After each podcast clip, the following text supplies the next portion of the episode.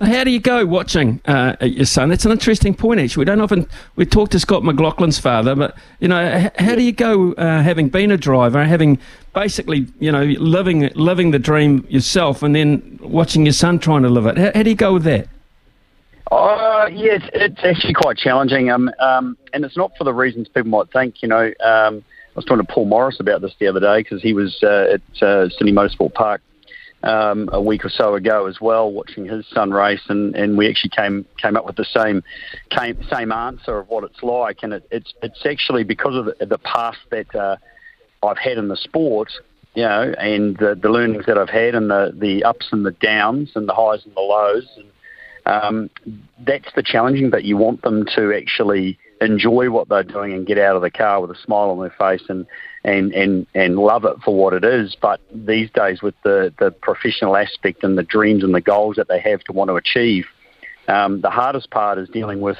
Uh, the underachieving uh, or the or the bad luck or whatever you want to put it and and um, um and the disappointment um, of uh, you know of finishing a race and not not achieving or a mistake being made or or you know getting involved in a situation that was that was not their fault or whatever.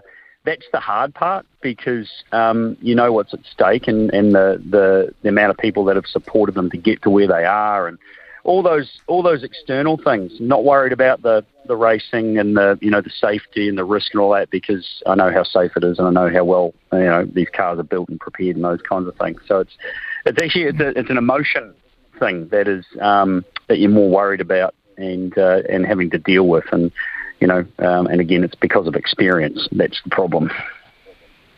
It brings up an interesting thought, actually. Um, LeBron James's son, Bronny, if his health comes right, uh, they're hoping to play uh, basketball together. Have, have you ever driven competitively against your son, or uh, would you ever? No, we haven't actually. Um, uh, we uh, we did had a bit of a fun fun thing. Uh, actually, not the weekend, just gone the one before at Sydney Motorsport Park. He actually took me for a, a hot lap in his Porsche, and, and um, I took him for a hot lap in uh, Will Brown's Erebus uh, Camaro, and um, as a bit of a promotion for the event. And and um, yeah, I, I'm not a good passenger, and I think it's worse when you're in a car with um, you know uh, certainly with your your son.